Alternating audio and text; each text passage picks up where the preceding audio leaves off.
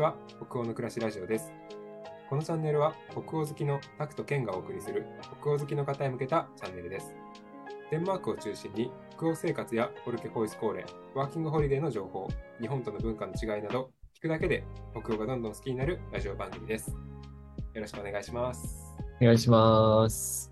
139回目ですね。39回目ですねはい。いや前回のねあの137、8回があのは初って言っちゃった。ら僕が初だよ。あの諸事情であの収録に参加できず、たくさんと、えーゲストの方2人でっていう形で進んでいるので、もしそうなのね、あの、ちょっとなんか僕もまだ全然聞けてないので、どうなのかな、あのまだこれから編集するんで、ちょっとどうなのかなっていうのをあの 楽しみにしているんですけれど、ーはい。どうでした？ちなみに、さん。いやね、いや、初めてケンさんなしで収録をしたんですけど、はい。えっと、前回来ていただいたガクさんは、あの、まあ、コーチング勉強されてる方、まあ、もちろんほコーチング以外にもめちゃくちゃいろんなことやってるんだけど、その一つとしてコーチングも勉強されてるっていうことで、なんか僕も仕事がコーチングをやっているので、なんかすごいこう、コーチングっぽい時間っていうか、えー。内面にすごく入っていくみたいな 感じで、あんまりこう、フォルケの情報、えっと、なんで、ノーフィンス？はい。の方だったので、ノーフィンスの方はね、ゲストで、あの、これまでも来ていただいたことがあったので、ノーフィンスの情報っていうよりも、こうガクさんがどんな経験をされてきたのかみたいなところにフォーカスをした、えっ、と、2回になってますので、ぜひ、ケンさんも、リスナーの皆さんも聞いていただければ。ね。男性のゲストの方っていうのもなかなかね、ねここのラジオで結構珍しいのかなと思うので、そうだよね。多分フォルケいるんだよっていうのをね、あのうんうんうんうん。知っていただけたらと思うので、気になる方は、あの、ぜひぜひ前回、前々回の収録も見てくださいというところはい。でお願いします。今回もゲストが来ていただいておりまして、あはい。早速ちょっと今回のね、ゲストの方にこう話していただければと思うんですけど、えっ、と、ラランスにあるオーフスのこっち側だよね。地図で言うとね、地図で言うと西側かな？えっ、と、オーフスの西側にあるラランスという町にある DSDH というフォルケに通われていたまなみさんです。まなみさんよろしくお願いします。よろしくお願いします。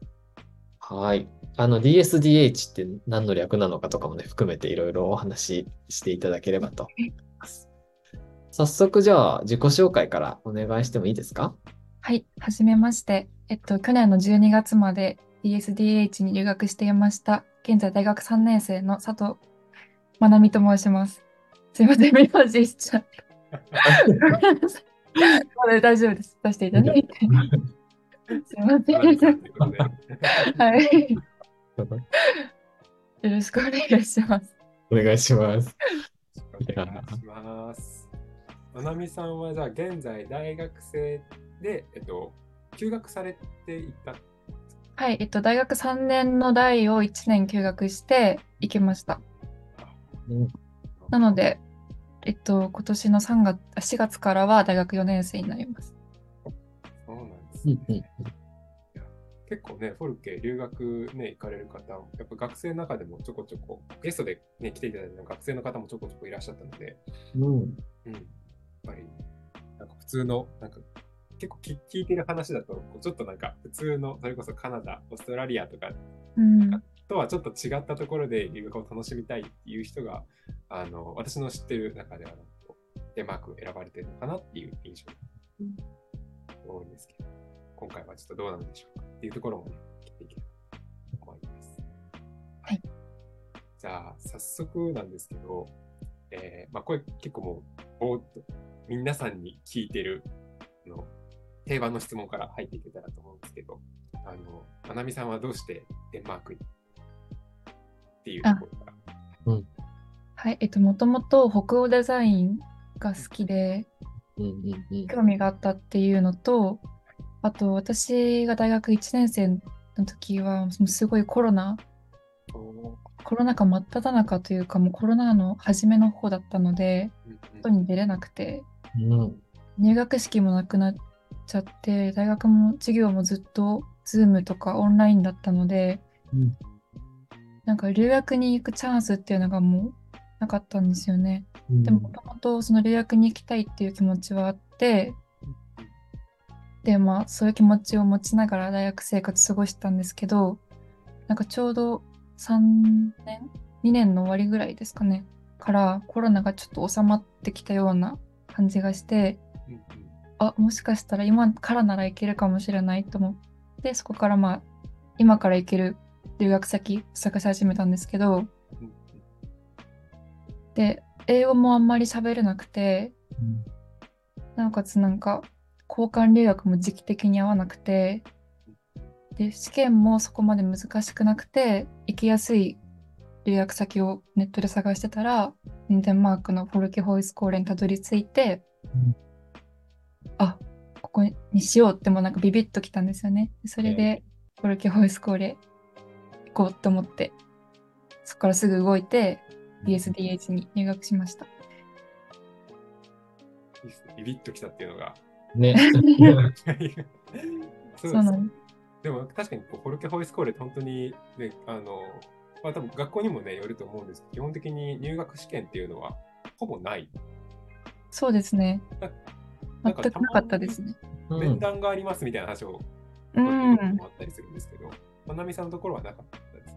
えっと、なかったですあ。でもうんうん TSDH に、えっと、決める前に、はいデザインを学べる学校で、その TSDH とクラベッスホルムっていう学校があるんですけど、そこで迷ってたんですよ。うんうんうこんのクラベッスホルムの方は、英語の面談が電話であるみたいな話を聞いて、なんかちょっと怖くなっちゃって、で、なんかインスタ見た感じも DSDH の方がなんか楽しそうな感じがしたので、私にはそっちのが合ってるかなと思って、試験もないし、うん DSDH を選びました。えー、あ、そっかそっか。じゃあ、インスタとかもあるんです、その学校は。あります。結構、すごいなんか、最先端というか。そうですね。力入れてましたね。学校でも実際になんか広報担当の人がいて。えーそうなデザインの学校だからこそみたいなところもあるかもしれないですね。ああ、そうかもしれないです。そうですそうです。まなみさんのこのね、今、あの、さっき話してた DSDH っていうのは、建建築の学校でいいんですかデザインいや、えっと、デザインを学べる学校で、えっと、専攻が4つあって、はい AB っていうのが建築。うんで、あと MT っていうのもあって、それは服飾。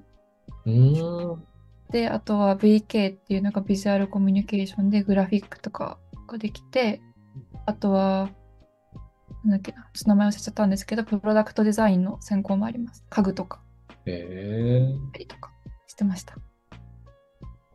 そうなんですね。結構じゃあ本当に、あの、まあ、インテリアとかデザイン、服飾みたいな、そう本当にデザイデザイナー系って言っていいのかな、あそうです、そうです。にすごい特化した。そうでした？うんうんで今回なんかこのデザイン系の学校って今まであんまりあのこの DSH もそうなんですけどははじ初めてあのゲストの方に来ていただく学校なんですけど、なんかどうどんな感じの授業なのかな？多分そのね授業ごあのコースごとに違うと思うんですけどまなみさんが行かれたコースっていうのは？私は VK で VK ビジュアルコミュニケーションでグラフィックとか 2D デザインをやってました。うんうんうんそしたらそのじゃあ VK でこう実際にまああった授業というかなんかどんな感じでこう普段の生活っていうのは？えっと、毎週課題が出されて、その週ごとにやることは変わるんですけど、はい。うーん、一番初めの授業の時は、うん自分の自己紹介カードみたいなのがうん。配られて、それにどんどん自分の趣味とか、出身地とか、けなんだろう、誕生日とか、なんかそういうのを全部書いて、それにまつわるなんか作品を1週間かけて作りました。もういきなり作品作り。いきなりずっともう何かしら作る状態でしたね、毎日。あすまあデンマークっぽいですねなんか。うんいきなりねなんか最低限のものだけ渡されてじゃあ作ああ、るそう。いや、でもなんか結構設備は充実してて、うん。なんかこんなにお手軽な授業料なのに、うん。なんかこんなこともできるんだみたいな。この機械も使っていいのみたいな盛りだくさんで、はい。全部自由に使っていいっていう感じなんだ。全部自由に使っていいです。へえ、じゃあ環境はあるし、あんまりつべこべ言わないから、作りたいもの作ってきてね、みたいな。はいはい、本当にそういう感じで、すごい、私はすごい楽しかったです。へえ。これなんかちなみになんですけど、どどんなもの作られたんですか、最初は？その自己紹介の時ですか？はい。えー、でも家族構成とか書くところがあって、そこで私3人家族なんですけどはい、なんかその家族が3人だよっていうのを表現するために、なんかスタンプで父親の手の大きさのスタンプと、母親の手の大きさのスタンプと、自分の手の大きさのスタンプと、あと犬を1匹飼ってるので、犬の肉球のスタンプ作って、うんなんかポンポンポンポンポンって貼って、発表したりとか、へえはい自分の名前のスタンプ作ったりとか、うんあと東京の地図書いたりとかしましたね。そう。もう結構本当に聞いてると、なんなんか本当に自由に何でも作ってよさそうな。ね面白そなんか特にこれを絶対使えとか、そういう制限、まあ授業ごとにはある時もあるんですけど、う。うん。自分の時はほぼなくて、うんなんか表現したいようにやっていいよみたいな感じでした。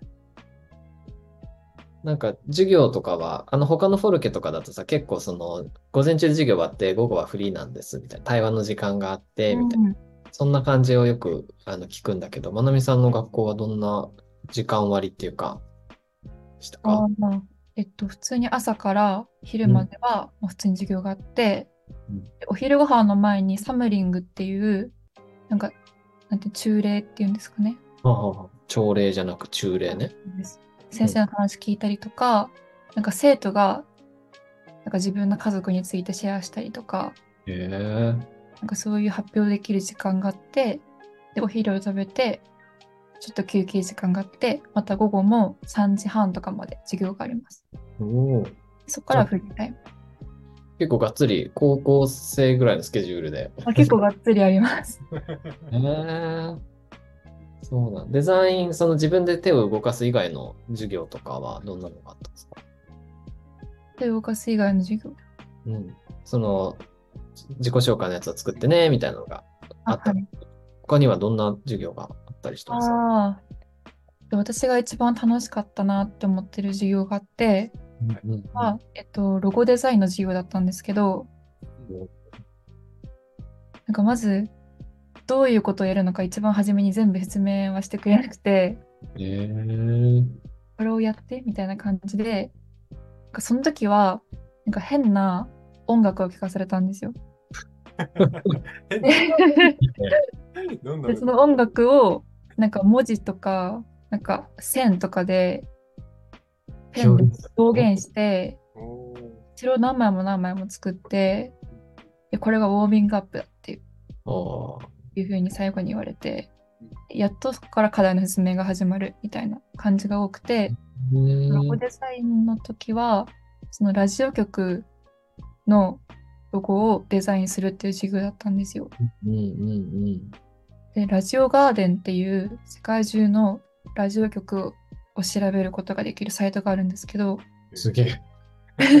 私もそこで初めて知ったんですけど、でそこでまあ自分が面白いと思ったラジオ局とかいいなって思った曲を選んで、うん。この曲が今どんなロゴを使ってるのか、うん。どういう曲を流してるのかっていうのを分析して、そこからまた新たにロゴを作るっていう授業があって、うん。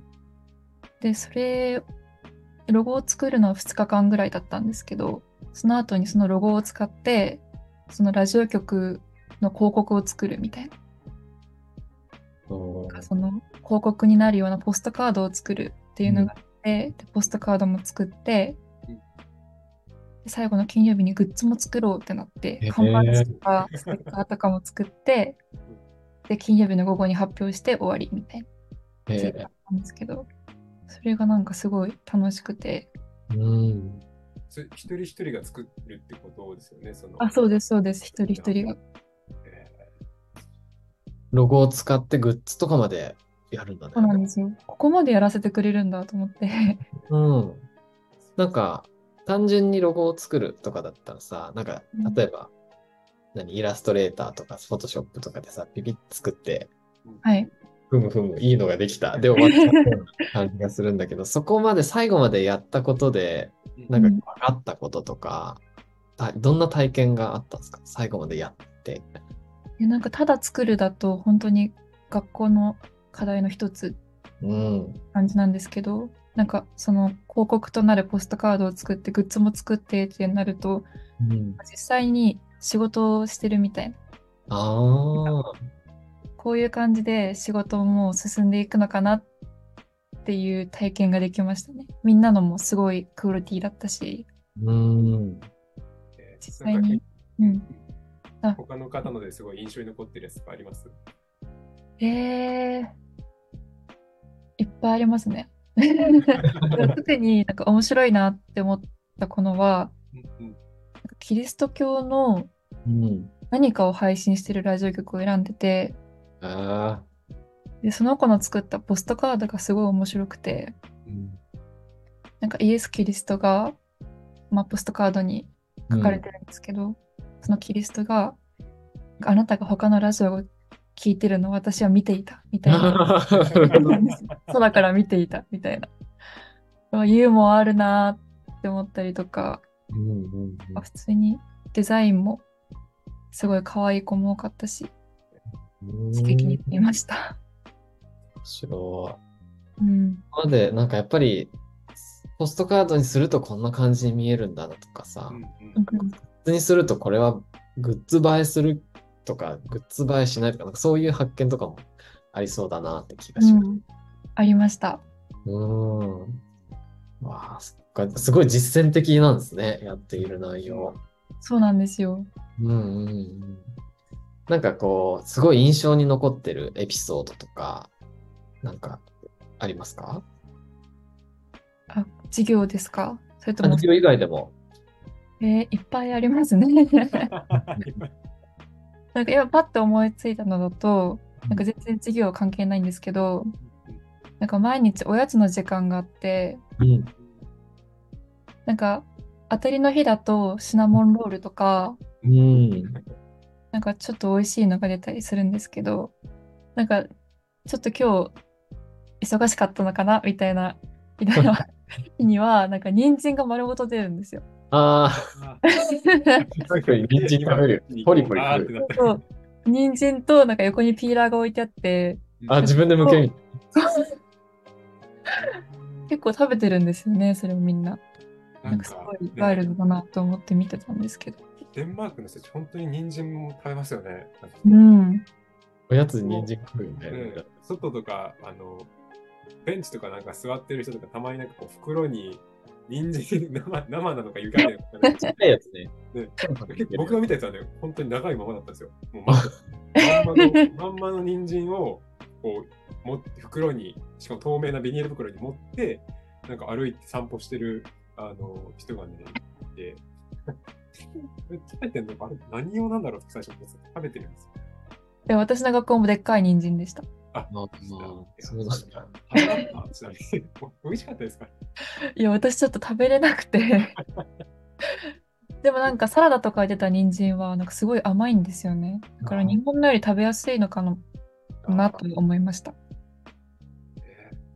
ね僕も大学で教えてて、こう、休み時間とか、みんな人参とか、アボカドとか、なんか普通にナイフとか持ってきてアボカドそこで切ったりとか、あへー感じでスナックで野菜食べるの普通なんだなとう思って。んヘルシーっちゃヘルシーですよね。なんかコンビニでね、なんかこうスナックとかお菓子とか買うよりは。そうだよね。うんなんか、あ、どうぞ。あ、ごめんなさいね。ご飯はその、ね、やっぱフォルケだから、こうみんなでご飯っていうのが多分食べる時間とか決まってると思うんですけど、なんかその、なんか授業以外の時間、それこそさっきの授業終わってからの時間とかは、まなみさんは何されてたんですか？え、私は編み物とかしてましたね。うーん。こっちのあのデンマークの子ってすごい編み物してません、しますね。なんか私の学校は、その先ほど話したサムリング、中例の時間とかか人の話を聞きながらもずーっと編み物したりとか、あとは学校始まったばっかりの時は、なんか散歩とか、学校の前を一緒に、ま、回ってみようとかいう時間があったんですけど、その時もなんか編み物持ってって、なんか先生が立ち止まって話してる時に座り込んで編むみたいあな。編み物教がいて、編み物今日。楽しいんだと思って始めてみたら、なんか思った以上に楽しくて、うんカバンとかマフラーとか編んだりしてましたね。まなみさんも編み物今日になったわけなってですね。ましたね。へーあバッキバキでした、だからずっと。あ、肩こりするんだ。集中するとどうしてもなんか姿勢よく編めなくて、こう前傾しちゃうんですけど、その時に力が入っちゃったみたいで。結構じゃあ、でも始めるのはか簡単なんですかね、でも編み物って難しそうなイメージが僕はあるんですけど。あー、慣れたら簡単だと思います。うん。でも私は初めてそこでやったので、友達につきっきりで教えてもらって、うん先生してもらって、作ってました。えー確かにこう、ね、編み物もなんかデンマークに来たらちょっと、ちょっとなんかトライしてみようかなみたいな、そうなんですよ。ね、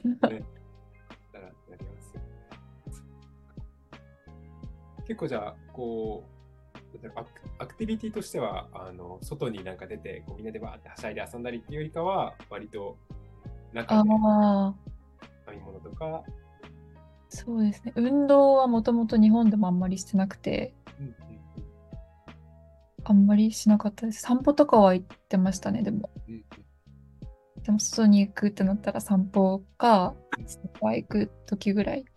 うん。構じゃあ、パーティーとかもない学校でした？し、ね。いや、パーティーはありました。あ、パーティーえーめっちゃ言い方がなんかそう。パーティー毎、ほぼ毎週末ありましたね。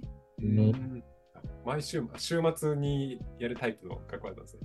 そうですね。なんかでも、有志でやってる子は金曜日とかの夜騒いだりしてて、でも学校がその日にパーティーをしてねっていう指定をしてる日がえー、土曜日とかでしたね。ほぼ、ほぼ毎週か2週間に1回ぐらい。学校から指定されるっていうのはどういうあれなの？えっと、寮が5つぐらいに色ごとで分かれてたんですけど、その寮ごとにパーティーを主催してねっていう日が。テーマを決めて、飾り付けもして、うん段取りしてみたいな。そういうのが2週間に1回ぐらいありました。もうじゃあ本当にその寮の人たちがその全部をこうし企画というかなんかオーガナイズするあみたいな。そうです。うんうん結構欧米のね、あの、寮がある学校だとそういうのありますよね。なんか、うんうんドーミトリード、なんだっけド、ドームボールとか言うんだっけな。なんか、アメリカとかでも、その寮ごとの、あの、パーティーして、みたいなのが結構文化としてあるみたいですね。なんか色で寮が分かれてるってハリー・ポッターみたいで面白いですね。確かに、でもデザイン学校なんで、あ、そういうことか。なんか色も青とかじゃないんですよ。なんかシアンとか、マゼンタとか、あの。そうなんですよ。ねえ、まなみさんは何色の寮だったんですか？私はシアンでした。シアンか。赤っぽいやつだよね。いや、シアンは青、青っぽい。マゼンタが赤でしたっけ？あ、そうです、そうです。あ別にあの寮が分かれててもそのもう胸が分かれてると頭か胸？頭いやうん、党が分かれてるんじゃなくても、区分で学校側が、なんか、分けてるみたいです。党は別に分かれてないんですけど、うんうんうんうんあほらここまでの部屋のそうです。ここからここまでの人はなんかマゼンタマゼンタチームみたいな。そうです。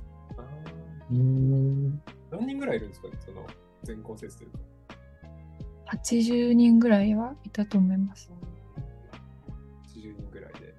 うんで、じゃあ5つのチーム、1チーム16人とか、どれぐらいそうです。うんそうです。もうちょっといたかもしれない。90人ぐらいいたかもしれない。100はいなかったと思います。うんうんうん。で、ね、日本人の方が 7, 7人ぐらいです、まなみさんの。はい、7人ほどいました。なんかその、なんで他の日本人の方たちっていうのは結構交流あったそうですね。なんか、日本食が手に入ったら一緒に食べたりとか。うん。めっちゃやってましたもんなんか 寿司寿司が、寿司たまにね、手に入って、みんな部屋に集まって分けたりして。えー、寿司はなかったけど、そばとか食べてました、一緒に。へえ。まあ、じゃあ普段の生活では結構別々にというか、まあ、それぞれの、そうですね。まあでも、全く別々ではなくて、普通に毎日ちゃんと関わりはあって、喋らない日とかはなかったですね。関わらない日もなかったし、なんかお互い助け合ってみたいな感じでした。結構国籍的には、あの、デンマーク人が多いとか、割合ってどうだったんですか？半分はデンマーク人、その残りの4割はノルウェー人。ええノルウェー人が多いんだ。ノルウェー人すごい多かったです。それは、な、なんでだろうね？西の、ノルウェー近いからですかね。近いから。でもなんか友達のデンマーク人はこんなノルウェーが多いホルケはなんか異常だみたいな言ってて、うん。うちらも初じゃないめて。みたいですね。ねえ。なんかそのと時で偶然ノルウェー人がすごく多かったのかなそれとも毎年ノルウェー人人気あるとかかね。どうなんでしょうね。去年っていうか一つ前のタームもなんかまあまあいたみたいな話は聞きました。うんそうなんだ。面白いね。なんかそのカリキュラムとかでノルウェー人に魅力的に映るところとかがあるのかもしれないですね。うんねね、そうですね。うん。前半そろそろ時間が来てるので、一旦じゃあ前半はこのぐらいで閉じていきましょうか。はい。はい。結構その学校についてみたいなところで、こう、いろいろ詳しく聞かせていただいたかなと思うので、えー次回もまたまなみさんにお越しいただいて、今度はまなみさん個人がどんな経験してきたのとか、なんか、そういうところをちょっと深掘りできたらいいのかもしれないな、なんて思っております。まなみさんありがとうございました。ありがとうございました。あはい。また、じゃあ次回お会いしましょう。ありがとうございました。りがとうございました。